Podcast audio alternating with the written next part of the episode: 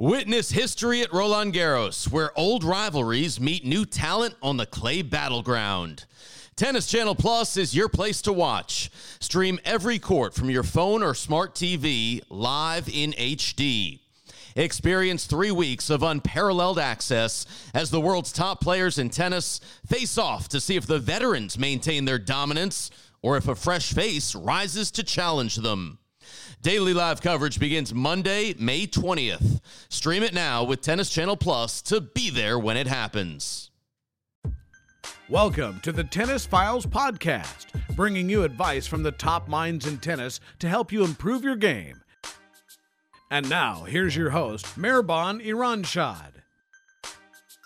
Hey, everybody, welcome to this episode of the Tennis Files podcast. It's really a pleasure and an honor to have Marcus Willis on the podcast. Uh, just uh, an amazing story, as I'm sure many of you, if, if you're tennis fans at all, uh, have heard about. Uh, you know his run at Wimbledon, and uh, you know he's a, a great example of somebody who can uh, who has battled adversity and, and come back and, and really done great things. And I'm really excited to to speak with Marcus. So Marcus, thanks so much for coming on to the podcast today. Thank you for having me. It's great to be here. Yeah, for sure, for sure. I'm, I'm really excited to dig into to your career and uh, the things that you've been doing and continue to do. So, uh, you know, as as the viewers know, I give kind of a more elaborate uh, in, uh, intro of of all your accomplishments before uh, we started speaking, but.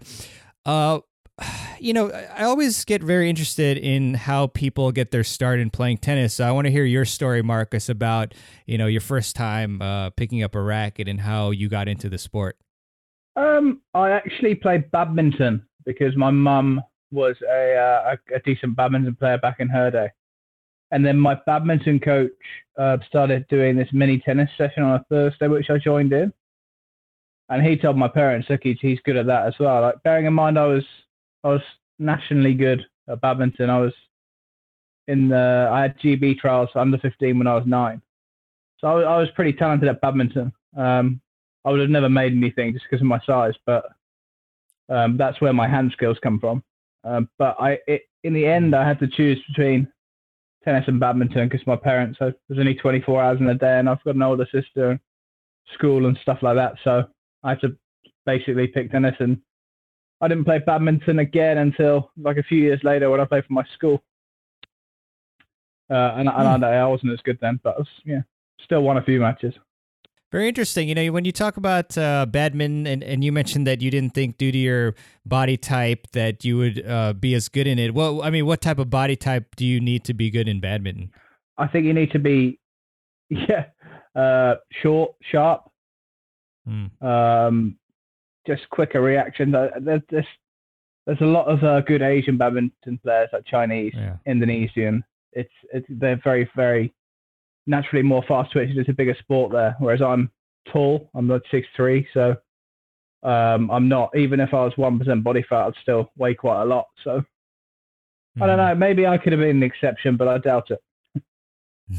yeah, you never know. Mm. Uh, I mean, you've certainly uh, persevered through a lot of lot of tough things. So, um, but uh, you know, in terms of your junior career, I mean, you know, you you became ranked as high as 15 in the combined junior world rankings. But I want to step back a bit and just kind of ask you about your junior progression and kind of when it was that you were able to establish yourself in the top of the rankings and how you did that. Um, it's, it's a little bit of a blur for me, but but I know roughly when I was 14 years old, I was training 20, 20, 25 hours a week professionally, and I gradually got a bit better. Like I was wasn't even best in my area, and then I became like top two in my area, and then I played the, the British Masters final under 14. So that was like a like a hell of a result for me then. So I was aiming for top 16 in the country under 14, and then by the time I was under 16, I played the Winter Cup for GB, me, Dan Evans, and, and Lewis Barnes. So I was top three in the country under 16, um, pushing on and yeah, played played Summer Cup for GB under 18, played winter under 16. Um, yeah, gradually, gradually, just yeah. I think it's obvious, but the, the harder you train, I had a very good coach, and I just put the work in, and I gradually got better. Yeah, for sure. Um, what type of um, you know overall environment was it for so i guess this will benefit some juniors like did you do uh, were you in an academy most of that time uh, as a junior or did you like also do a lot of um you know pickup matches with uh, with really good players how did that all shape out Not until I was I trained at a place called Bisham Abbey in Marlow, and it was Hmm. me and my coach Victor Rubinov, who's actually married to Olga Morozova, who made the final Wimbledon uh, back in 1970 something, I believe. Um, so that was my coach, Russian guy, and my training partner Neil Pauffley. It was just me and him for, for about nine years. Um, Wow. Sorry, not nine years. I trained at Bisham for nine years. It was me and him between the age of 12 and 17, so five years was just me and Neil. So we played each other all the time. Obviously, we were playing tournaments around the country and stuff, but it was we'd do basket drills and we'd do our routine. Then an academy came in uh, with with tons of good players. There were 11 of us in the top 100 ITF juniors at the same academy, so it became yeah Wow. better better for practice sets for sure, um, and yeah more varied. And then when I was nearly 18, I went to the I got offered a contract to the LTA, I went there. But yeah, I, I trained at the same place for for a, a good period of time. Very nice, very nice. Kind of taking a step back a little bit. Uh, you know, we, we've talked before this episode uh, about uh, English Premier League and uh, bless you, and uh, you know Liverpool and Tottenham. And so, uh, for those of you who who are listening on the audio version of the podcast, uh, you know, I'm, I'm wearing a Tottenham Hotspurs jersey, and Marcus is wearing a Liverpool scarf. Um, but did, did you ever, uh, as when you were a junior, um, you know, you, you played badminton, and I think that helped a lot. I'm sure with your, like as you mentioned, you know, your touch and feel. Did you play any soccer or any other sports to make yourself into an athlete as well? I did at school. I actually uh, actually ran for my cross country team for my school, so I've got a very good engine Hmm. for a big guy. Um, Yeah. so I yeah I did cross country for my school. Obviously, I was doing a lot of running for physical fitness with my tennis as well. Um, football, soccer, I didn't I didn't stop. I didn't play past the age of nine or ten properly um, because of injuries and stuff like that. But it's something I I'd love to do when I retire is play for a play for a team. Just a weekend team. I, I love playing it. I play for fitness five a side with some of my friends. Awesome. Um, back before COVID times, Yeah. every Wednesday night, eight till nine. Wow. I love I love playing it. So, Uh, what position? but no, not while I was playing tennis. Gotcha. Uh, midfield, attacking midfield a lot of the time. Uh, um, I play, played a, a match against Leicester City Legends a few years ago, and I played right wing. Wow. Uh, right wing or right mid? Right mid. So a lot of running. Like the next day was hard because it's 90 minutes, and I'm not used to it. Yeah, yeah, for sure. Um, so much, so much fun. It's it's lovely being part of a team as well. Yeah, yeah, I imagine uh, amazing for conditioning. Uh, very cool, very cool, Marcus. And so, uh, you know, as we mentioned, you you got to the very top of the junior rankings. At what point in your junior career did you decide and, and uh, conclude that you know I I'm ready uh, to become a professional or that I want to do that? I, I probably dreamt about it when I was like eight or nine. My parents used to take me to Queens once a year on a Thursday, take a little packed lunch and watch all the players. And I sort of fell in love with Goran there. He was like my idol. Every year we'd try and watch Goran if he was still in the tournament. Um, and yeah, I got an autograph off him and, and I thought I'd love to play here one day. You know, be a pro. Mm. Um, when it became a reality, probably 13, 14, when I started doing well nationally, I thought, okay, like you always, I always dream big. Um, cer- certainly as a, as a kid and a junior, you have to, I think, if you want to be be good. Um,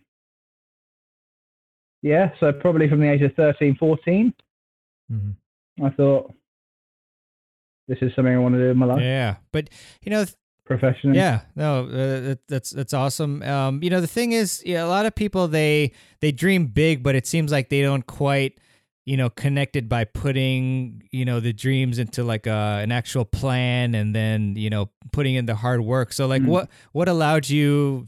I mean, to do that, uh, you know, apart from just the dreaming. uh, I said my Russian coach, he was he's very strict. I needed a bit of, um, I still do now. Like I'm quite relaxed about stuff. I needed to to really understand the work ethic and what it took, and I really did work hard. Um, all those years. It's just off court I messed around a bit, but once I learned that yeah, you got to put the work in on court, Mm-hmm. that was a big turning turning uh, turning point for me. Um, yeah, I mean, I, I'm just thinking thinking back now. It brings back all the memories of, of training. Uh, My parents obviously paid for my coaching. Mm-hmm. Um, that that helped. Um, driving me around everywhere. I was getting changed on the way to school, so I'd do training in the morning, get, get driven to school, and then go back for training again. So Hmm. my mum was a my mum and dad were taxi drivers for for a while. They lo- lost out on on a lot of their own lives. So I mean, without that, there's yeah, there's no chance I would have made it. Yeah, definitely shout out to your parents. Uh, they're so, so integral. Um, you, know, we you talked about like the need to train hard, and and that you know sometimes you'll get in these phases, perhaps where you know maybe you're relaxing, but then you realize you have to train hard again. So, uh, I mean, what what what do you do? Like, I'm curious about the technique. Uh, you know, for people who feel like you know I'm I'm in this sort of uh, rut and I feel like I'm lazy, but I know I need to actually push myself. Like, what are uh, what's some advice you can give to really like jumpstart that uh, that change? You know, to to working hard. Uh, I was very lucky. I was had a coach with me on court, and if I didn't put the work in, he'd send me home. I got kicked off. Okay, I got Mhm. kicked off court a couple of times. Uh, so I knew if I didn't put 100% in, I'm gone. Um, but I would say to people, surround yourself with people who you fear a little bit, like a coach. Um, Mm, you got to put yourself in the right environment. Otherwise, yeah, otherwise it's going to be easy to just tap out whenever it gets hard. That's why people pay for personal trainers as well. Coaches are important. And for me, for me, it was actually, uh, yeah, I'm gonna, I'm gonna miss out on playing points here if I don't work hard in, in the drills. I was scared of that because I love playing points. So it was like an incentive, but there was consequences for me not working hard. And, and if I was not scared of someone, but I wouldn't mess with them. That was me as a personality. I needed someone like that working with me. Yeah, I think that's an excellent point. Uh, you know, there's books out there on like finding out your personality and then like what makes you tick and whatnot. But I, I know my particular personality type. I need accountability. I need somebody to, you know, push me because I actually, you know, for when other people ask, you know, for favors or for deadlines, like I'm, I for whatever reason, like do that uh, without a problem. But for my own internal things that I want, I actually need accountability. And uh, you know, obviously, you know, the old old adage of surrounding yourself with the five people, uh, or basically you you're a product of the five people that you surround yourself uh, the most with. So if you have a you know hardcore Russian coach that I didn't, I didn't know help five, you uh, but yeah, achieve good things. it became my life. I'd wake up in the morning, I'd eat yeah. early, go to training, and everything I did was to make myself a better tennis player. Um, my parents were yeah, Mhm. they didn't let me get away with, with stuff at home. Um, I was very grounded. Mhm. Um, Mhm. Yeah. So I'm wondering on. Oh yeah, go ahead. yeah, Sorry. so I, I think that was important for me to have a normal life outside of tennis as much as you can as well. So actually, when you go Mm-hmm. home, now you're going to do the washing up. You're going to help with the chores. You're going to you don't get home and Mm-hmm. oh, I'm going to stretch and and you know you need to be you need to be sucked outside of tennis for a little bit. I do. Otherwise, it just consumes you. I find. Got it. Yeah, that's perfect that you touched upon that because that was actually my next question because you had mentioned that it, you know, the tennis consumed you and you, you know, we were all thinking about that pretty much. But then, uh, you know, I was going to say, could that be like too much sometimes for players if like all they think about is tennis? Because I've talked with some mental performance coaches and they've said like, uh, you know, sometimes what people do is they'll attach their their personal worth with tennis so that like if they lose like they think that they're a piece of crap or something you know so that can be very detrimental but it sounded like you were able to also have this other part of your life where so tennis wasn't everything Kind of. Uh, yeah, I, I just didn't think about tennis sometimes. Like, I'd do other things like homework or, you know, I wasn't thinking about tennis when I'm tell told to load the dishwasher or uh, go go and put the compost out or something like that. Um, But yeah, I, I was obviously a tennis pro, and that was the way I lived. But um, I do find certainly as I grew up, um, even from a young age, like as soon as I'm off court, I, I want to talk about soccer. I want to talk about other things. What I struggle with Mhm. traveling with quite a few other tennis players is people who go to dinner and talk about tennis all the time, and strings and and and certain rackets and weights and just for me, I, I love the sport, but it became too much sometimes. So that's something I struggle with, Yeah. and I couldn't really switch off from it. Um, yeah, yeah. No, I mean that makes sense. yeah, so it's something that is very personal, I'd say. But your environment, the the being yeah, environment is is very very important, and I, you can change that if if you're lazy and you're getting away with stuff or not quite working hard. You can really change things. Like if you want to lose weight, I don't buy chocolate. I don't buy crisps. It's it's Mhm. controllable. If it's there, I'll eat it. So I put Mhm. myself in a different environment, and it's it's much easier. Not right now, but in general. Yeah, sure, sure. Yeah, yeah. No, I mean it, it's amazing. Like to your point, you know, like if you have your cell phone right in front of you, then it's very easy to when you hear a ring, you pick it up. But if if you have it in the other room, you're not gonna hear it. You're not gonna pick it up. So it's the environment thing. Same with the snacks and so forth. So Oh yeah, I, I have point. my my notifications off on WhatsApp. I just have you Mhm. know, um, I check it every so often because yeah, if if my Yeah. phone, especially with some of the group chats I'm involved in, like I'll be on my phone all day. it's it's bad enough. I'm on it too much anyway, but um, yeah, as you as I said, you've got to yeah, if you want to improve anything, not just tennis, you've got to give yourself a different perspective. hundred percent. Hundred percent, man.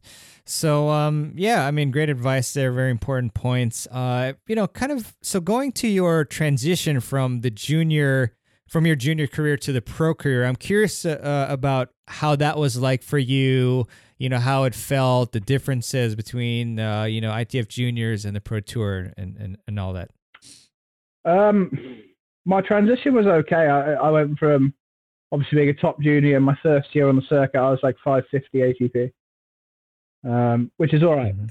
But I thought it was going to be Pretty good. easier. I wasn't ready for the the shock of staying at the Grand Hyatt on Fifth Avenue in New York playing a, slam to going to the wrong train station in Romania and nearly missing sign in for qualies by myself. That all that all happened within six months. I didn't know it would be quite so difficult. Um, as I said, the junior tour, you get everything paid for. You have a traveling coach with you. You, you know, you live a good life, and then, oh, by the way, you're going to you're going to Norway by yourself. Where's the destination? I'll look on the fact sheet. Uh, okay. Um, and men's tennis, yeah, it's, it's futures level. It's it's difficult. There's just more good players. You can't get away with. You can't get away with playing loose games. That's it. It's not like Mhm. oh, it was such a jump up from juniors to seniors. It was no. You can't get away with with little things. But those little things in a match in tennis is huge, right? Five percent one way is the difference between winning six four Huge. six four or losing six four six four. Mhm. Um, but yeah, I, I, I probably thought it would be a bit easier than it was because while I was still a junior, I qualified and made final. It was my first futures event with the LTA, and I, I didn't make another final till I was 23, 24. So I thought, you know, it would be easy. I made a few semis, but um, it's a very difficult transition. But I feel like if I was going to work with a young player now, I'd have them prepared. Mhm. Yeah, I'm sure. I'd have them not just playing junior tournaments, playing a few futures here or there abroad. mm, because in the UK it's pretty you're in your comfort zone pretty much. yeah, yeah, yeah, for sure. It's interesting. Um, so I feel like I'll be good for juniors Mhm. who who want to learn about the transition. Yeah, no, hundred percent, and uh, you know we'll talk a bit more about, uh, but you know you you have a lot of experience teaching as well, uh, teaching tennis. Uh, I'm I'm curious, you know, you mentioned uh, and, the tour is like so difficult, but but you you mentioned that you had made that final, and then there'd been uh, you know a few years since the next one. I mean, wh- what do you, what do you think? Kind of, why do you think that was? Like, were there? I don't know. Was did did the grind kind of get to you, or was it just an influx of more players, or or what was it? Do you think? I was pretty I was pretty sensitive, so I went to the LTA for a year. I lost my lost my funding. Mm. I didn't lose my funding. I still have funding, but I lost my place at the LTA. Mm. because they, they didn't think I was serious enough. Now, I was the second highest ranked out of the eight people in, in the group, and I had the second best fitness test scores. Wow.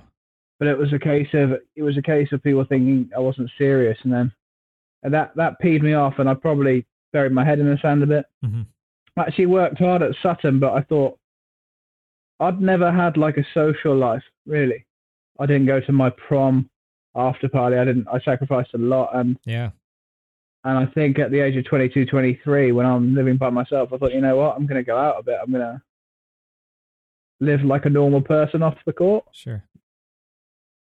Um, I always had talent. I always got good results from a futures level, but I was very alone. I didn't have a traveling coach. I was everything I did was me, hmm um, and I think that's pretty impossible to do alone when you're 22, 20, 21, 22 years old. Yeah. um, as a young man with my personality, which plenty of people have, hmm um, I didn't realize the importance of surrounding myself with people who bring the best out of me. hmm Um, and I kept myself in the game. I wasn't awful. I wasn't out doing drugs and stuff, but like, um, I've yeah, I'd, I'd some some, but all of us like the, the Brits are Brits are quite famous for it. Like four four of us went out to Oceana. We got the night bus after a day training, and we get back at four a.m. and we're up at seven for training. and okay, we turned up and we did it, but like, you're not giving hundred percent, then are you? right. But when you're 22 and young and carefree, it's like, ah, I'll be fine. Got a tournament next week. It's all good. Yeah. Yeah. Um, so it's lack of professionalism. That's my personality, and it's also being alone. Um, I lived a pretty lonely life um, from 21 to 24, 25. And it wasn't until 23 years old where I found my coach who took me to Wimbledon. Where actually, no, after a day of training, I couldn't think of anything worse than going out because I couldn't walk. Um, I put the training in very, very hard. And okay, yeah, occasionally I'd whatever have a few beers with friends or at the club, or have the occasional night out. Um, it wasn't like a, a regular occurrence. I was working pretty hard, and that's when the, I got my form back and the results came back. Yeah, Marcus, uh, great stuff. You know, I, I saw a quote, uh, I think in an ATP article, and I'll just read it and then ask you about it, obviously. But the quote is I was overweight. I was drinking pints. I was just a loser. I looked at myself in the mirror and thought that I'm better than this. And I've been behind the scenes working very hard, ridiculous times in the morning, ran myself into the ground, but it's worth it now. So I was wondering if you could talk about, you know, and kind of in detail what you did in, in terms of the fitness, like what times in the morning did you work out? What types of workouts did you do? And I assume this was kind of, uh, you know, a, a little bit before uh, Wimbledon or maybe a couple years back, because I saw a picture of you in 2014 versus 2016, and it, uh, to me it was a world of difference, you know. So I was curious if you could give us some detail into the training of that period. Um, it was so gradual. It was more mindset. I got myself in better habits. Mm. Uh, I wasn't going out so much. Mm-hmm. Um, so obviously the calories you consume from alcohol and and food. Um, I was playing squash with friends instead of going out to bars with friends. I was Nice. happier in myself as well, more relaxed. Um, definitely mental for me, Mm-hmm. Getting yourself in good habits. And obviously, I was training very, very hard with with my coach. Mm-hmm. Um, I mean, yeah. Uh, what hours was I training? Not that early. Sometimes 8 a.m. in the morning, but I had to take a train for an hour and a half. So I was staying at home and getting the train into Surbiton every morning, then walk from the station to the club, then train, then do an afternoon gym session, then go back home again. So the days were very long. Like I'm up at I'm up at like five five thirty and getting back at seven eight p.m. Um, sometimes later. So it was tough. I remember I remember getting back during a training block, and my mum had made these cookies for just for the house people would have, and I remember thinking, oh, I, I was almost I was so tired. I was cramping in my calves, uh huh. and I was like, man, this sucks. This completely sucks. Uh, but as I said, it's worth it. I, I, I pushed myself.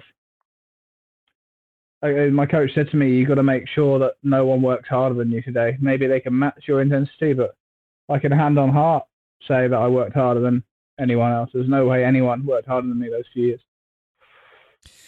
No way. Yeah, I mean that gives you. Um, and that's that's that's why it happened in the end. I got unlucky. I didn't, you know, I was 300 in the world, and, and I, I didn't get wild cards into quali. So, not that you deserve them, but other players were. I didn't get the luck. Mhm. Um, and when I did, I didn't play well. Um, I was losing six and a third in Chalice. Like, it didn't just click. And then everything came together for that tournament in 2016. Yeah, yeah, no. and Uh, I feel like I deserve. I feel like I deserve that. yeah, it certainly sounds like you did. I mean, running yourself into the ground and working so hard. You know, there's a saying in a, a club nearby, which actually, uh, you know, Denis Kudla and uh, Frances Tiafoe, they train at JTCC, uh, or at least they used to. Um, but the slogan is "Trust your training." And so, if if you're able to really train so hard that you know basically that nobody else is working as hard as you, then you can trust your training, and that gives you a lot of confidence to uh, to produce. And that's exactly what you did. So, uh, natural pro- Yeah. yeah. So I mean, uh, natural progression to uh, just uh, incredible, you know, run, amazing um, that you that you deserved. So, um, kind of walk us through. Like I know at first you you had to go through Wimbledon pre-qualifying, and so I guess was there like a last minute withdrawal for that tournament that enabled you to get into that? Yeah. So one guy who actually was going to focus on his doubles after that didn't make his flight back from Turkey in time, so he bothered. He didn't bother signing in. Hmm. I only found this out after when I rang up and asked what time I was playing. I didn't expect. I was 770 in the world, and normally the cut was around a thousand. Hmm. And so, so Richard Joyner said, "Marcus, you were last in." I was like, "What?" He said, "Yeah, yeah." But about an hour before, he said it's looking close, and I was like, "Oh, what?" But I, I never thought I wouldn't get in. Hmm. And then when you when the stars align like that, you just think, Um, that was lucky. So I got last in. I was actually coaching some like six year olds at the the local tennis club to me that day before I signed in. So I had to go down to London that night and uh, stay at a friend's flat. And I hadn't hit a ball on grass. I just played Germany the week before on the clay. So Uh, um, I I was playing tennis, but yeah, I was happy. I was relaxed. I stepped onto the grass. We got a ten minute warm up, and then I pre-qualified. Um, played three guys: Bambridge, O'Mara, and then Joe Salisbury. mm-hmm. Mm-hmm. That's who I beat to pre-qualify. So pretty good tennis player, especially on grass. Um, yeah, and then I was over the moon when I pre-qualified because I thought I was done. You know, I was, I was looking at jobs in Philadelphia Uh-huh. the year before Uh-huh. Because I yeah, it's it's a it's a dream of mine to move to America. I'll do it one day, but um, That'd be cool. I was going to do it then. Um, and then obviously I was always planning on signing in because it's Wimbledon. Sure. Um, and then yeah, after I after I beat Salisbury, I was quite emotional actually. I sat there in the chair like, whoa, I've got another Wimbledon qualies. Um, but never in a million years was I thinking about qualifying. Like uh, we the night before qualies, I went to Coldplay with my family and Hmm. Coldplay concert at Wembley. Had a few Pimms, just super chilled. Like wanted to win, but happy, just happy to be there. yeah.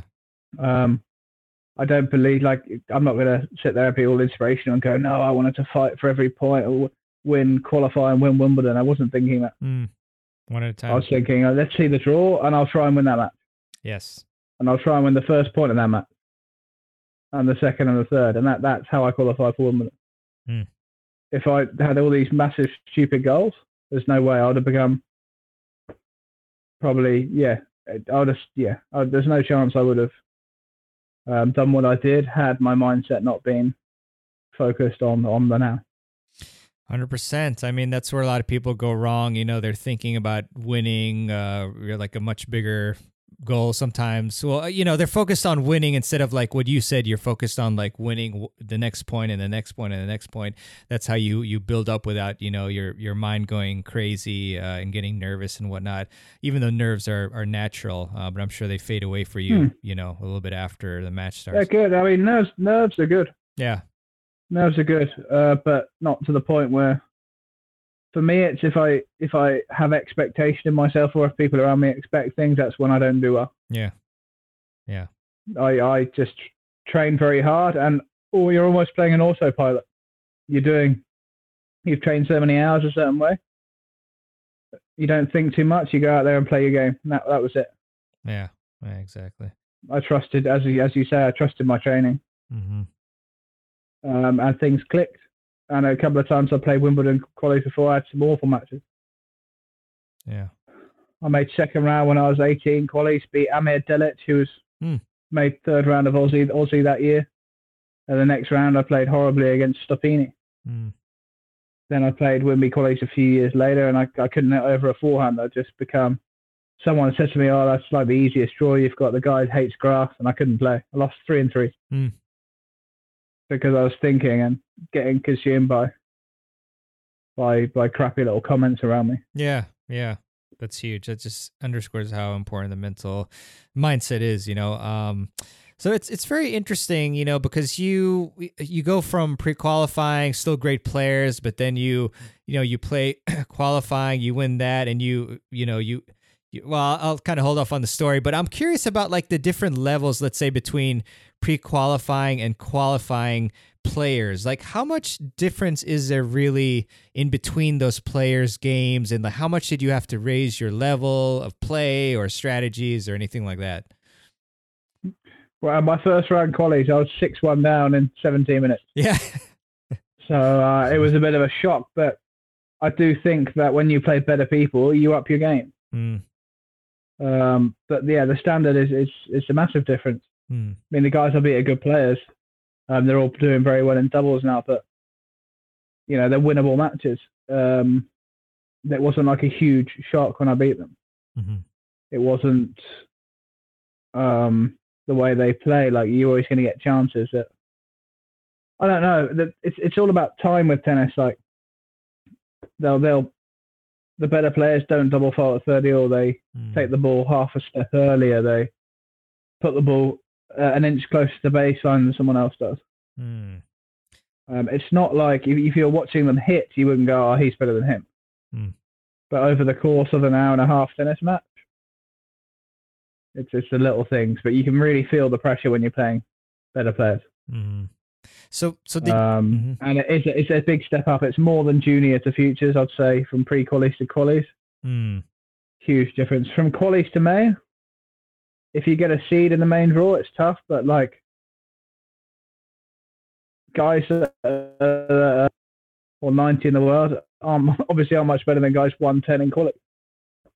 right. Um, qualifying actually, the two, the three matches I played in qualifying were tougher than my first round. Mm. Even though Berankis was that's top why I, 60. but- it was 54, but I just beat Rublev and Medvedev. yeah. Pretty nice wins. Um, pretty nice twins. Like they they were better players Mm, even then. mm, Um, so when you beat two guys that good and you keep your level high, it was kind of a step down. yeah. Um, Mm. but I managed my my nerves really well against Berankis. Like I got myself in some some sticky situations. I got out of them well. yeah. It was all about holding my nerve and hitting my spots and playing my way. Because I was playing that well. I, I sound arrogant saying it now, but I, this is my this is how I was playing. Um, I was just beating those two guys. So Berankis, yeah, winnable, Sure. Sure. winnable. Na- nowadays, like, forget it. But right then, in that moment, you've got to you've got to accept whatever moment you're in and and mentally prepare for your, for your next match. Yeah. Yeah. 100%. Um, Yeah. So so you were Yeah. basically like you mentioned how there were these little things, you know, maybe hitting the ball a little bit deeper, the half step. So like I guess once you started playing those players in the qualifying rounds, then you basically kind of realized you had to do that as well. So then you just kind of automatically had that gear there because of your your training, I guess, and that's how you're able to match them and even, you know, exceed. Is that it? Yeah. Another another thing my coach said was was train above match intensity. So when you Mhm. come to a match, it's not too much for you. So we were we were taking the ball. We were doing some ridiculous tempo drills. Um, three minutes on cross court, 100% intensity sprint, and then come back. We were doing some ridiculous things. Damn. But actually, when in a, in a match, I was never like at the backs, like struggling for breath or running out of ideas or, or being blown off the court because I, you know, sometimes I'm playing with two guys who are running me side to side and double score. Yeah. It, it was ne- it was never a case like if someone was going to beat me, they'd be better at tennis than me. They'd be more skillful, or dictate a bit better, or take their chances on that day. I wasn't going to lose through lack of fitness or tempo. Mm-hmm. Yeah, hundred percent. And so it's very interesting. Um, you know, I mean, Rublev and and you said was it Medvedev? You said. Medvedev, Yeah. I beat to qualify in Yeah. four. Yeah. Yeah. So those players, I mean, I, I mean, especially now, anyways, they hit super hard and and and seems like flat as well, and probably back then. But did I, I was curious, like how what was the the game plan for them? Because I, I know, like from watching some of your matches, it, it seems like you have quite a dynamic game and great hands, and you know sometimes you'll surprise them with with certain shot drop shots and what whatnot. So uh, what was your plan? Like what what worked for you against that style of big hitter? I was serving very well. Uh huh. I was I was volleying very well. Excuse me. Hmm. Um, so for me, I was very simple in my head was keep holding, vary your serve, hit your spots, um, vary serve volleying. Don't come in all the time. Don't give them any patterns on my service game. Hmm. And on theirs, especially Rublev, was try and get the ball in play on, on, on the serve. Hang in there and, and, and see what I can do. Especially at the start, you want to keep as many balls in play as you can so you can see what patterns they're going to play. Hmm. So it was very simple in my head. And as the match goes on, yeah, you read them a bit. Mm-hmm. Um, by the end of the Rublev match, I had him serve volleying. Like he was really, he was really. Um, Medvedev different. I was five one down. Um, I actually lost the first set six three, but I was five one down. I really had to reevaluate what was going on. yeah. Like I stopped serve volleying so much. I wasn't playing in the corners. I had to really. I didn't play very pretty tennis to win that one, Mm. but I had to. Yeah. Gotta do what you gotta. So you were down five one in the first. Down, down the middle. Mhm. Five one in the first, and then I had five three break point. Mm. He ended up holding, but yeah, I, I, I somehow managed to stick in that because he was just putting balls past me, angles, uh, return winners, serving bombs. Yeah. Um, I, I, I, I remember thinking like, ah, last round qualies, this sucks. Imagine getting your ass kicked last round qualies. yeah. Yeah. But it and then something yeah but and by the end by the end i was actually so in control i was serving for the match at 5-2 in the fourth like i felt like i couldn't lose points whereas two hours before i was yeah he, he was he was super good yeah. Medvedev. Yeah. Awesome. I mean, this. not just not just power and tempo but like the angles he'd come up with his reach his accuracy i was i was blown away by the first few games there Mm, mm. Awesome. Awesome. Well, yeah. um, but luckily he was a bit more fragile when i played him than he is now Still an amazing win. um, Um.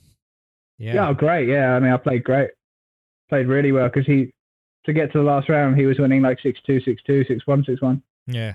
He was chopping good players. So the next year, I think he beat Stan first round yeah. or second round. So I think he was he was good. That was a hell of a win. Yeah. Yeah. Awesome stuff. And so, um, just want to uh, talk a bit more about the win against Berankis uh, before we go to to play. You know, playing Roger, which is uh, amazing.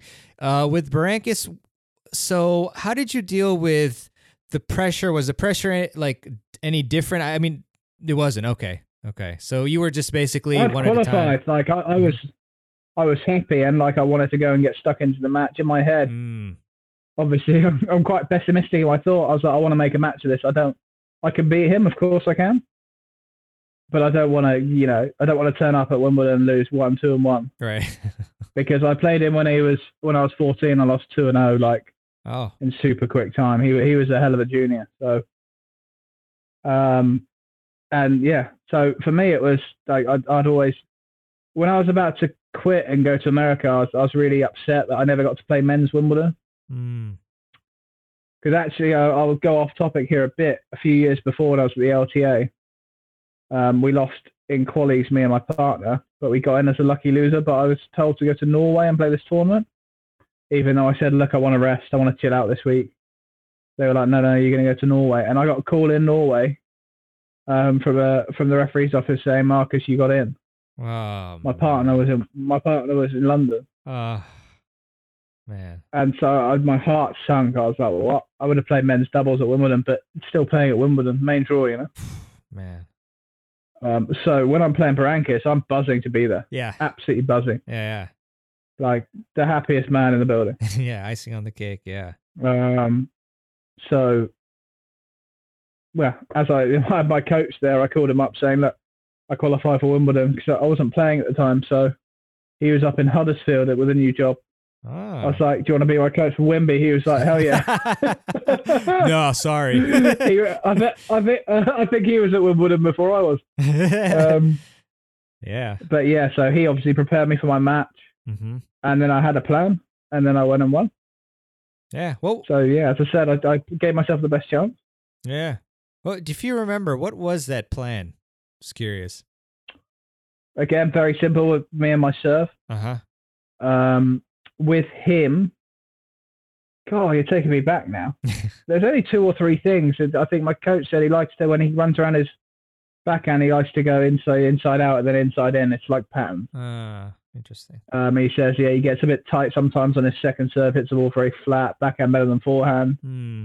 blah blah blah blah blah stuff like that. But it was more about he hit with me before my match. It was the physical preparation. Mm-hmm. Very cool. Um, but yeah, if you give me too many instructions, my, my head explodes. So Yeah, I mean, that, you're not alone. I, I think that's a big thing too. You know, as you know, with coaching as well, when you're coaching people, uh, players, and you give them like too many things, and they it's better to just focus on a couple things. So uh, smart, smart of your coach. Witness history at Roland Garros, where old rivalries meet new talent on the clay battleground. Tennis Channel Plus is your place to watch. Stream every court from your phone or smart TV live in HD. Experience three weeks of unparalleled access as the world's top players in tennis face off to see if the veterans maintain their dominance or if a fresh face rises to challenge them. Daily live coverage begins Monday, May 20th. Stream it now with Tennis Channel Plus to be there when it happens.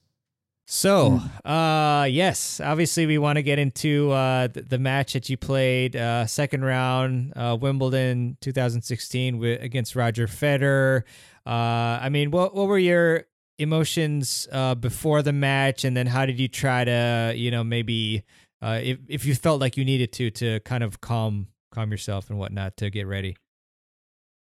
uh, like, honestly, I was in such a good headspace that all I thought was, oh, it's pretty cool. You get to play Federer. I was excited to play on centre court, and I knew it would be a big match. But I was like, oh, it's pretty cool. Um, what am I going to do? Hmm, What am I going to do? Like, how am I going to win? Um, nice. I got out there. I think I won like 21, 22 points in the first set, but lost six love. So I just got a bit carried away on the big point, which is what Roger makes you do because he takes the ball so early. So you you feel like you have to do something special. When I when I got down and relaxed, it was actually a pretty good match.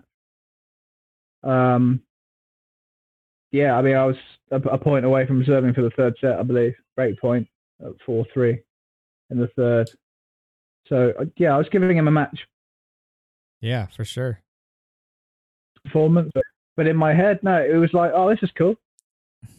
Whereas if you think about it from the outside, if you if you're watching on telly or watching, if I was watching a friend, I'd be like, whoa, this is mad. yeah, But me at the time, I was okay. I was all right, nice. and I'm glad I was actually because yeah, you don't want to be a rabbit in headlights out there. Yeah, no, hundred percent. Um, what was similarly? What was the game plan of like one to three things that you were wanted to do against Roger? Well, in his first round against Guido Pella, he looked like he was struggling to get short and low to his backhand. Looked like he had a bit of a back problem. Hmm. So it's it, this is war, right? So I was going to Yeah. target that. Yeah, sure. um, keep the ball low to his backhand side. Uh, but apparently he had like an injection the night before the match, and like he was just stepping in and crunching. oh man. so that was the plan, as well as look after my serve. But but I was I was in a bit of pain actually. In the third set of the Berankis match, um, this is why I lost, by the way, guys. In the third set of the Berankis match, I felt my my ab go a little bit. So I served, although I served nine aces, like I was in quite a bit of pain. Uh, Um, and then the adrenaline kicked in and I was fine. mhm. But I remember in the warm up, I didn't hit a serve over the net. I was really struggling to get up. and I had uh, some ibuprofen, some like heat gel on it. Um, but yeah, it was it was tough. and then when when you're getting when you're getting um, serviced like that on centre court, you you find a way to to get going. Yeah, no, definitely. Um, so so once um you know once uh Roger he adjusts well I guess he had the shot right and then he was hitting you know these great low backhands then what did you end up uh doing kind of instead to try to to win and you made it a competitive match? Um, very very much vary the serve. Uh huh. Um, mostly more often than not serve volley Mm-hmm. because when I was staying back, he what I didn't realize about him was how solid he was. Mm. People think Roger Federer flashy angles through the leg tweeners.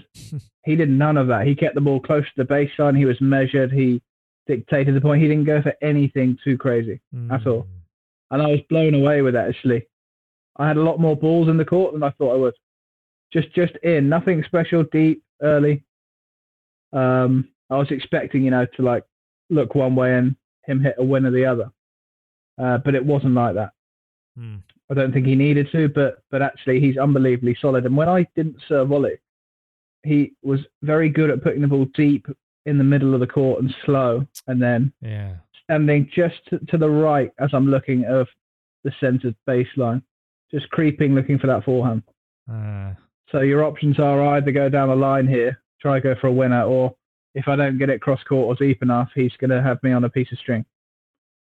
And I didn't like that feeling. So when I serve volley, he's blocking. Okay, he's going to put some good returns in, but that's my best chance of, of winning most of the point.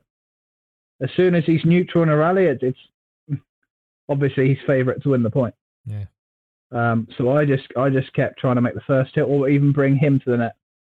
I wanted to play the match as much as possible on my terms. Um, so if Roger's coming in on his terms, yeah, no one wins. No one wins anyway. But I brought him in a couple of times when he didn't want to be brought in, and had a bit of success from that. yeah.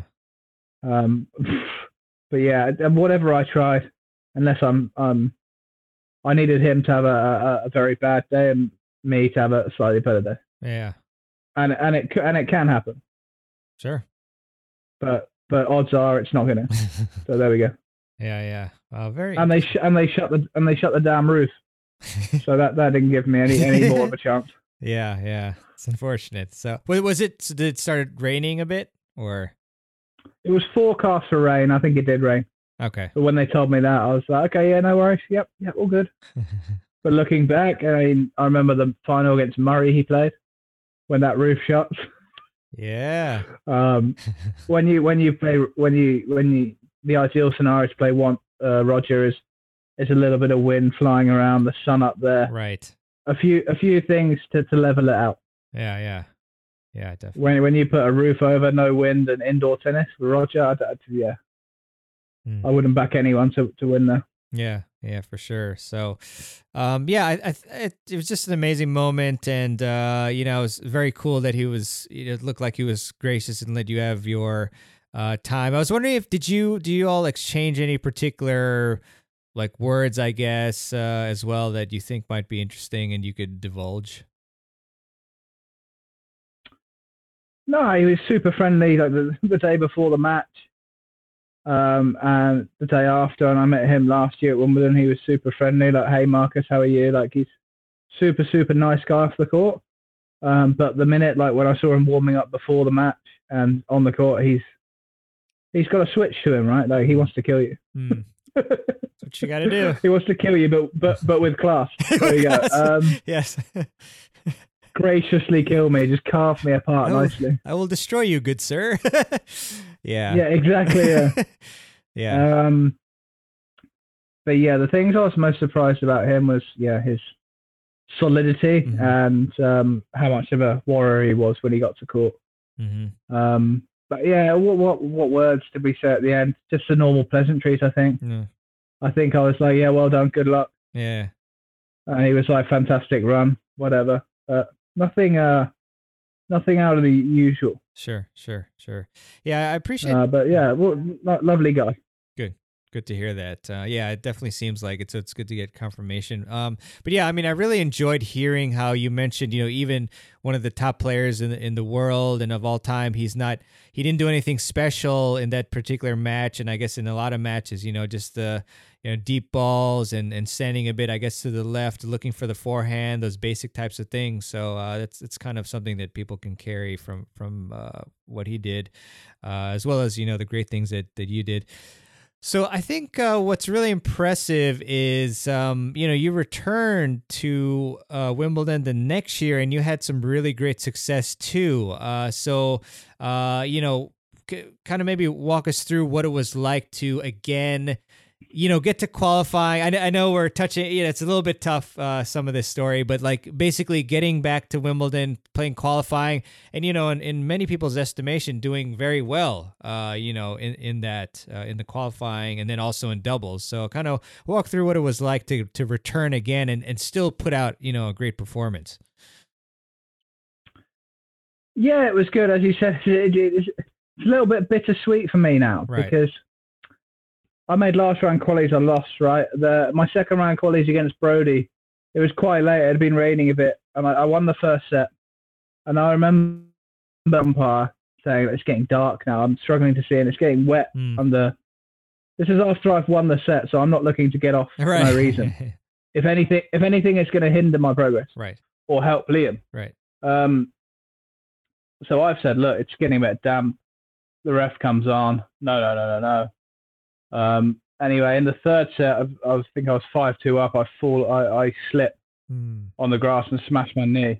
Hmm. I ended up holding out for adrenaline, but I went to the physios after. The next day, I got out of bed and I couldn't push off one leg. Ah, Like it, it just gone. Um, and I played Marchenko doped up. I didn't hit in the morning. I had painkillers. hmm. Um, I could only serve. Like, I, obviously, a very good player. I don't think I would, might not have won. Um, but I was so peed off. I was sat in the chair after, and they're like, "Can you come and do press?" And I was like, "Nah, I'm not leaving." No, I was so so angry. And I remember saying to my agent at the time, like, "I shouldn't have played. Like, this happened. I, I saw it coming. I've fallen over. I've hurt my leg. This is the this is the attitude to qualifying in tournaments. So I just went out of the way."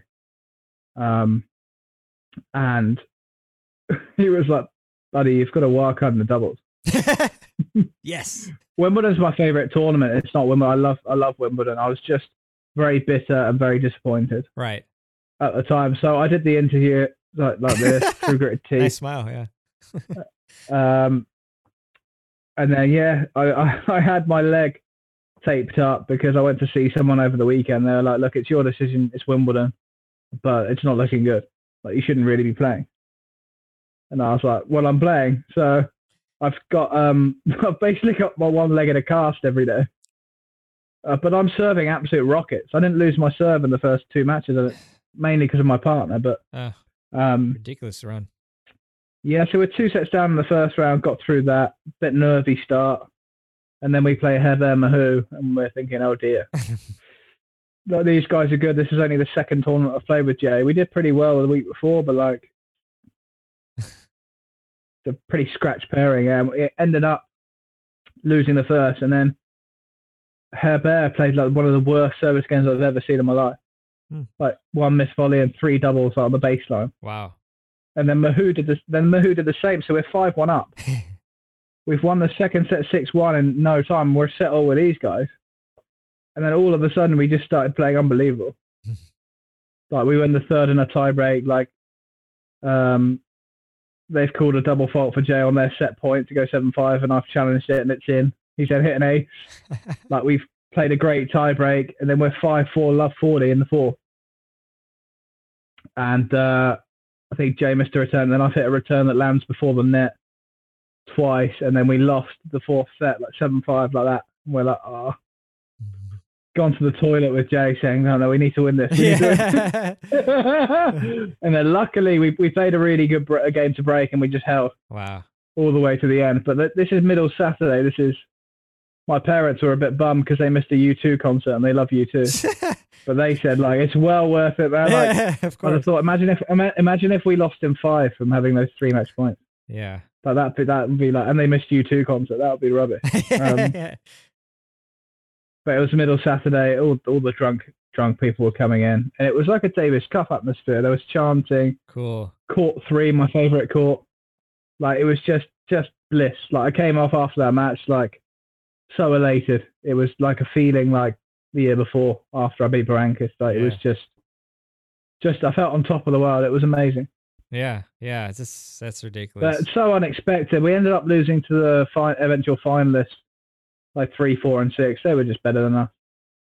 Um, but yeah, made made second week of Wimbledon. Made made last sixteen of the double. yeah, pretty good, man. Um, and and and had I had I mouthed off in an interview, I probably wouldn't have been there. yeah, would have So been. it's good. It's it's good to keep your mouth shut sometimes, guys. Sure is. Yeah, I just kind of pause and Right. think about the ramifications. Yeah. Yeah. So uh, that's amazing, though. I mean, you you know you had that knee injury, and then I guess you know it, you just kept it kind of isolated and like half, gradually. it was like halfway up. uh, It was just below my knee, like halfway up my shin. mm, I think I think it's like you can see it online. My fall. mm, I slipped the. It, it was wet. It was wet out there. It was. yeah. I don't think we should have been playing anyway. Um, my knee's gone the wrong way and hit the ground in the middle as I'm trying to change direction. yeah. Luckily, it got much better. Um, obviously. I wouldn't have been able to play singles. Let's put it that way. Okay. Okay. Wow. Man. it was painful, like really painful. Um, but as I said, took painkillers, had treatment, and it was taped up pretty heavily. So, yeah, I wasn't moving into the net as quickly as I wanted, but we were serving I formation. I was serving Mm. bombs, and Mm, on returns and doubles, you can guess a bit. You don't have to really run. So yeah. it, it, pro- it might have even helped me in the end, like guess aside and, and swing. Hmm. So Yeah. Yeah. That's true. Curious I, about should, I should be grateful, if anything. Yeah, yeah. I mean, things happen for a reason. Um, it's interesting Yeah. with, with the I formation. I- I'm curious to ask you this strategy question. Uh, how do you? How does the person at the net in the I formation? Uh, uh, how do you decide which side to c- call the you guys to move? Like, what's the thought process? Very simple. So the guy at the net calls it. Okay. He'll put his, his finger out. Uh-huh. He'll point in one direction. And you just say you just say yes or no, Okay. and then he'll show you where he's going Yeah. after that. Yeah. Yeah. But uh, So my job, my job is to serve one way and move one way, Yeah. and he covers the rest. Yeah. But do, do- I'm just wondering though, like, what do you have any tips on, like, what side? Like, say you're the net player and you're like, okay, I have to pick which side. Like, do you, what's like, what do you usually think about when you decide on the side, or is it just like totally random? Well, the net player, as a net player, you want the volley. Uh huh. or you want them to give it give them the toughest return. So there's something called um, the natural body swing, the natural body shape. Uh. So if a one-hander's backhand will hit across themselves, Uh-huh. that's the easiest shot, right? Uh, And same with the forehand, it's easy to hit across. So if you serve to someone a right-hander on the ad side, if you serve to their body backhand, the net player will more often than not go left hmm. Because that's the name, the way they're naturally going to swing. They've got to hit this return, fade it down the line. If you get the serve right, that's quite a hard return to master. Yeah. and and the net player's covering the middle as well. Yeah. Um, so so you've got to think, yeah, if they're swinging across their forehand, basically there are some exce- exceptions and cut it off. Hmm. But yeah, the natural body swing is yeah across your body. Gotcha. Gotcha. Thanks for that. That's that's really. Uh, So if if you if you cover that as a net player, you, you're going to be pretty successful. But there'll be some players that have really good down the line returns. So yeah. you've got to work it out as it, as you go along as well. Yeah, I think that's going to be very rare, especially for you know a lot of the people listening, three five to four five, a few five O's. Um, so that yeah, the, the natural body swing is a great concept. Really appreciate you uh, letting me know about that. So uh, yeah, and I mean, just got to say it. I, I- don't think you mentioned, but Mahut and Herber, uh, Herbe, I forgot how to pronounce it, but uh, they they were the defending champs, right? Like they won Wimbledon the previous year, and They're then you beat them. defending champs. Yeah, that's sick. That's really sick. yeah, they were they were they were they, they didn't lose much at that time. Yeah. Like it was it was a huge shock to me. Like the guy I was staying with at the time said like there was probably more chance of me beating Federer than us beating those guys. wow. That's Because yeah, but I mean those guys were they didn't really lose. I think they won quite a few slams and like yeah. me and Jay's second tournament, like with you know British wildcards. Um, not played doubles together before. I was ranked 800 in the world doubles at that time. And you beat the number whatever it was three three and four or I think something. there's. Yeah, yeah, yeah, I think yeah they were yeah they were third seeds, I, I believe, Yeah. or second seeds. yeah yeah Second seeds, yeah. Hmm. We were right at the bottom. Wow, that's that's amazing. Um, eh, cur- curious, did you receive as much press as you did for the Federer, you know, the previous year, like for the for the doubles run? No. Like even in the roundup for Wimbledon, we didn't even get like it was like a apparently a 30 second highlight of uh, Marcus and Jay won in doubles. yeah. Like it's just not. Well, for me, I was like, oh okay. Like, but also to make third round Wimbledon doubles, I got I got more money for losing in qualifying. Hmm. I got more money for losing last round quali singles and making last 16 doubles. Is that after splitting or before? Uh, no, so what, what did I get? I think we got thirteen thousand pounds each Hmm. for doubles, Wow. and singles I got 16 k for last round, Wow. and I find that I find that incredible. Yeah. 'Cause I find it much easier to make last round qualies than third round doubles or last sixteen doubles because you got to beat a, a top team to make last sixteen. Yeah. Uh, that's that's. But, but that's me personally. Like in, in qualies, you can be. I beat Andre Martin and Broady, good players, but at the time they were both late ones, early twos. Mhm. So on grass, that's achievable. Yeah. Yeah. Sure. Sure. Um, beating Herbert Mahut, I think that's a 1 in 10, 1 in 20. Heck Depends how inspired me and Jay get. yeah, exactly. Maybe put a bet down or something. Um, yeah, I mean, do you think that's possible, or it's possible to change that and like redistribute for doubles, or is that not going to happen? Do you think? I mean, it's still a pretty. You get to play at Wimbledon, you get 13k. Like Yes. I think you get 5k to turn up. It's it's not it's not bad. It's not a bad life. Right. You're just never going to become a millionaire unless you're the Bryans. Like, Yeah. um, but I think I don't think guys are playing for money. They're paying. They get a nice life, um, and the potential to to win a slam or play at the O2 or hmm I don't think guys do it for that. Um, but yeah, the, I don't don't see the money ever changing because I guess we're getting 13k each, me and Jay, so that's 26 grand that Wimbledon are losing hmm or paying us. hmm Whereas singles are just paying one person. Right. Right. So just just just on the nature of you've got two guys to pay, Yeah, all right. you're to get less money. yeah, yeah. It's tough. Yeah. Uh, and, and also, it's not for what it, I, I find it interesting to watch, but it's not as watched as singles most of the time, right? For whatever reason. Yeah. Yeah. That was Like, I, I if you ask the the average tennis fan, name ten pairs playing right now. no, it's tough. Uh, I don't think a lot of them would name more than four or five. Yeah. Whereas singles players, you go bang, bang, bang, bang, bang. Yeah. Yeah. I totally. agree. Um, it's just not as. Also, the courts you play on, like you, you don't get to center or court one until the final or semi. Yeah. Um, so Yeah. it's just yeah, it's just the way it is. Yeah. I wouldn't know how to change it, but but I wish I wish yeah the Dubs guys did get a bit more, but um,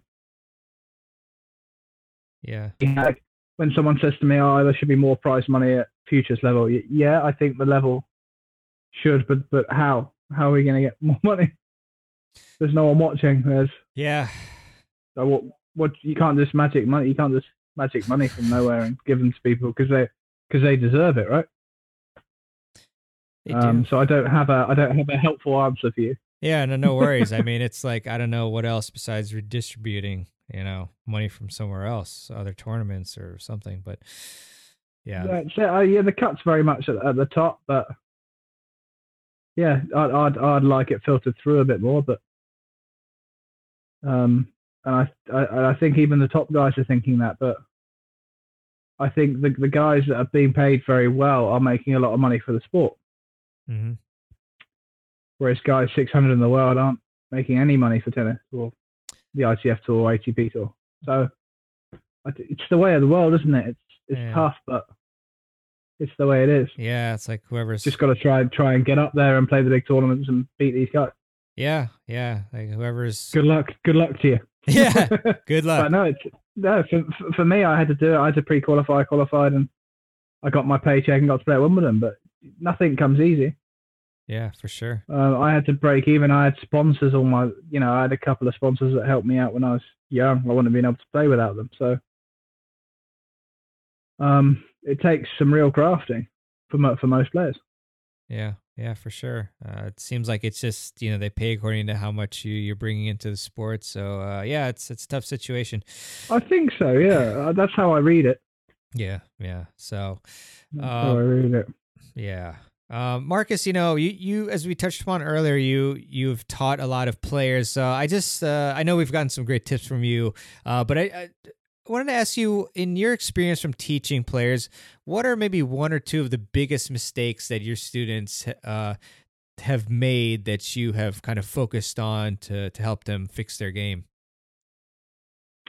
Well, I think even now it's it's more mindset. and It's Hmm.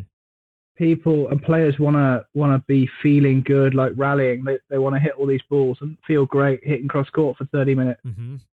Or you know play points out out of the hand. Let's play some points out of the hand. Whereas it never happens in tennis. You've got to make sure your serve and your first ball are good, or your serving patterns, or your return. Like when at pro level, like the points over within four four shots most of the time, right? Right. and people people are focusing on eight and eight eight and beyond. They're focusing on the ten percent of points that happen in a match. They want to you know get into rhythm from the back and have long rallies. Whereas yeah, Djokovic has got a, a very very good serve and very good return. He doesn't he doesn't just you know rally people out from the back all the time. He's very very effective. His serve and first shot are amazing. Yeah. But people because they they look at highlights from a match, you'll see a thirty shot rally and you'll think, oh, okay, that's what I'm going to do. yeah. Um, it's not it's not really interesting watching aces and unreturnables and serve return winner. It's not. But that's what tennis is a lot of the time. And even now, the attitude is, ah, you go, you go to tournaments, you see people hitting all these. Sometimes people are not even practicing returns, or like let's just hit a few serves over at the end. I've trained at academies and even the National Tennis Centre when I was younger, where you're going like three or four days without serving. You're doing technical stuff and movement drills and playing points out of hand. Hold on, not hitting any serves. So I think that's still a problem, and and I was guilty of it as well. You want to feel good from the back, right.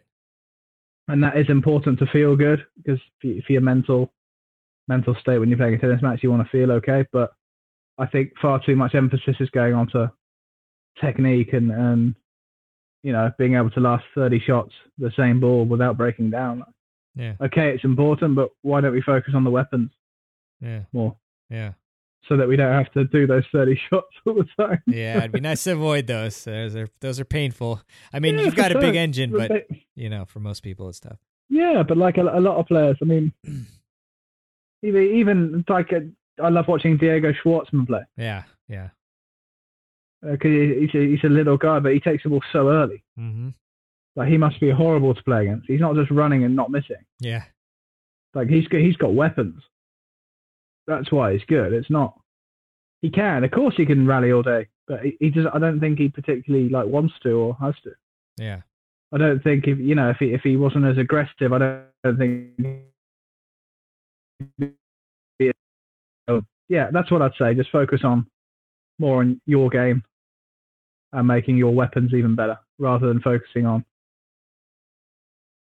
weaknesses and like you don't see John Isner doing cross country running hours and hitting 400 backhands cross court, right? He's gonna be he's gonna be practicing serves. yeah, Yeah, Raonic isn't gonna. Yeah, well Schwartzman's not gonna start chip charging. right. make make sure your strengths are, are, are even better. Yeah. I But mean, you've got to you've got to put some emphasis on your weaknesses. But if you do, yeah, that, that that's my advice to players. Yeah, that's really good advice. And you know, Rublev isn't going to start serving volleying unless he played you and he gets pissed off. Exactly. yeah, yeah. I don't. I think if I played him now, he he might he might not need to. Yeah, well, you never know. But, but uh, hey, you know what's really funny? I uh, I went and watched some of your uh, uh, matches on YouTube, and uh, I think there was a match against uh, Ilya Marchenko, which you know was a tough one, obviously. But he he actually commented underneath that video, and I and I found out that he has like a YouTube channel and he posts like drills, and he's actually Oh, really? he's actually hilarious. Like I, I don't know, I just I was laughing a lot. Um, so I don't know. It's kind He of was random. fired up that day in my face. He was in my face a bit that day. He's a nice guy, but I was pissed off with him that day. Sure, I could I could I totally think- see that. I, I think I think I was pissed off at the world that day, to be honest. Yeah, it's it's stuff. But no, it's good. It, it's Yeah. good having personalities in tennis. I'll I'll check him out. Yeah, yeah, definitely. Yeah, I thought that was pretty cool. I'll try to talk to him about it. But um yeah, yeah, and I, I noticed too, I think it was that match where like when you're walking to the net to shake hand, you you, you kind of gave like a little bit of a laugh to to maybe your box or your a friend just like, you know, I mean, what could you expect, right? I mean, you're injured, you know. Not, no, not not as such. I think he got like super fired up, and a couple of people in the crowd started like cheering when he was missing a bit, and I, I sort of told them not to like calm down, like it's ah. not good etiquette. And he after he won, he sort of went like that, Oh, like in their face. And so no, it's fine. I would have done the same, Okay. but I just found it like I was just I, I just found it fun. I was like, oh, Yeah. oh really? You like this wanker. I would have done exactly the same. Yeah. Oh, no, I would have done exactly the same thing if if someone was chirping away at me for a while. Sure, sure.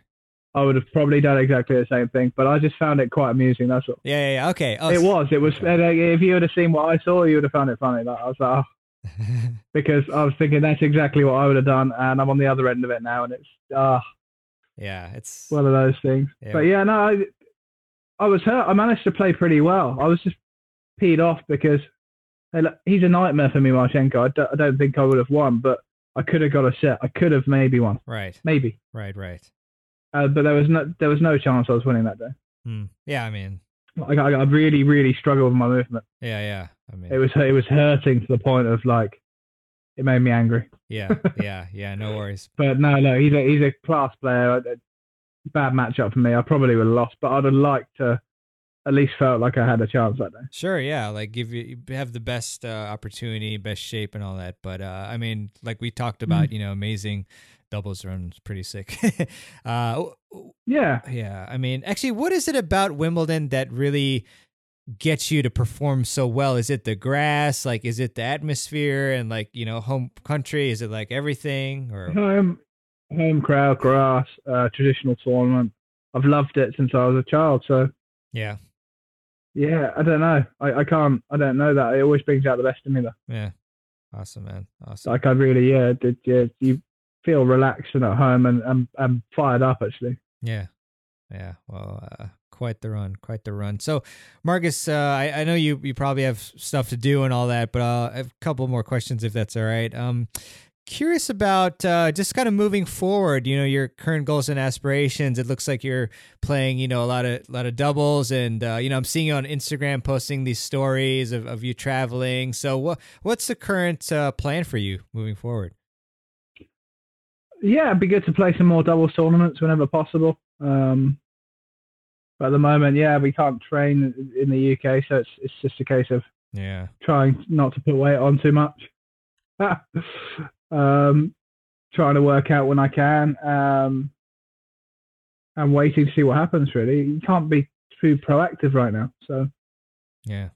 um, I, yeah, uh, to be honest, I don't really know what moving forward what's going to be happening. Yeah, it's it's a crazy world. Are, are there any particular things that you're working on uh, at this time uh, that you want to improve in order to you know get to the next level and you know make more breakthroughs and so forth?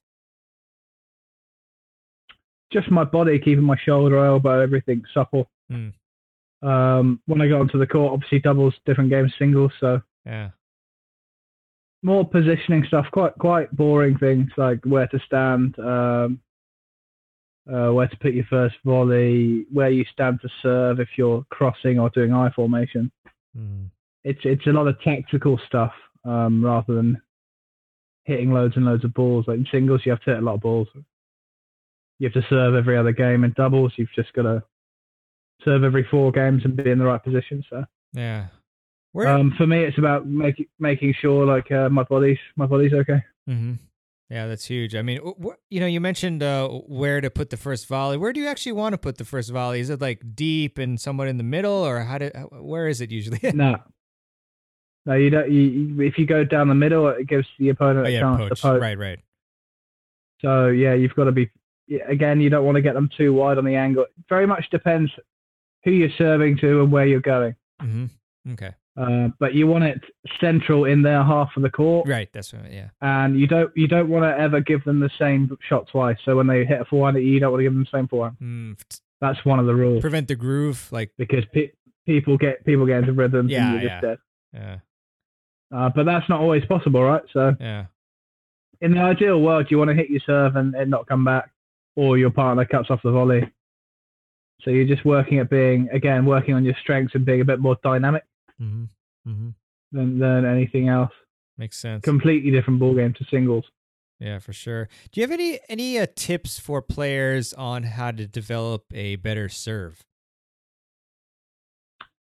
Um, do I have any tips? It's a lot of um, missed serves are because of the ball placement. Uh huh. Um, I find that if you throw the ball not miles into the court, but either directly above your head or a little forward, Uh-huh. Um, that gives you some momentum to get your body weight into the court, and you can add five, ten mile an hour just by Hmm. just by your ball placement and, and leaping into the ball. Gotcha. You can add more weight to your serve. Um, but yeah, you want to be moving forwards on your serve, like as as you you want momentum. Like you you don't see good players like hitting forehands on the way back. yeah. Right. So it's the, it's the same with a serve. You if you want to get the most out of it, you've got to be moving into the court. Gotcha. Gotcha. But with, with the weight. And you, and you get two serves. yeah. You get two serves. So your first one, I don't like it when people just like get their serving, especially like, a lot of club players. that I just put the serve in. Right. You can do that on your second. You've got a free serve. Go for it. Yeah. Yeah. Why not? That's what I'd say to to, to, to club players. Yeah. Yeah. Get that. Uh, get that swing going, swing speed. Um, you know, with the weight, uh, just curious about the weight transfer because you know you obviously want to throw the ball into the court. But uh, do you do you agree with this concept that it's the service kind of like a shot put where you're like loading, you know, the back, and then I guess you know then you just transfer the weight forward. Is that kind of the key to the weight transfer? Kind of. Mm-hmm. But, but yeah, very much so with with your weight transfer, back foot and then on the front. But it's a lot quicker, obviously. Mm. It's a lot, lot more dynamic, and there's different ways you can start a serve, right? Yeah. But the concept is, yeah, you're starting, and you want certainly the finish of a shot put. You're going forward. Mm-hmm.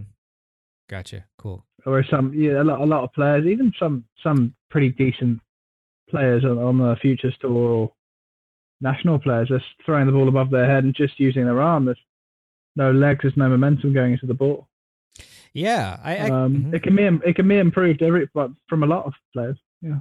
For sure, yeah. Actually, I interviewed Nathan Pasha a, a couple weeks ago, and he, you know, is doubles player uh, primarily, and he mentioned that that was actually one of his problems that he he found that he wasn't going into the court, uh, so he started doing that more, and it helped a lot. So uh, that's a great tip, uh, great tip. So, uh, Marcus, um, I just want to ask you uh, where people can can follow you and see what you're up to. You know, any social media profiles, any websites, anything like that.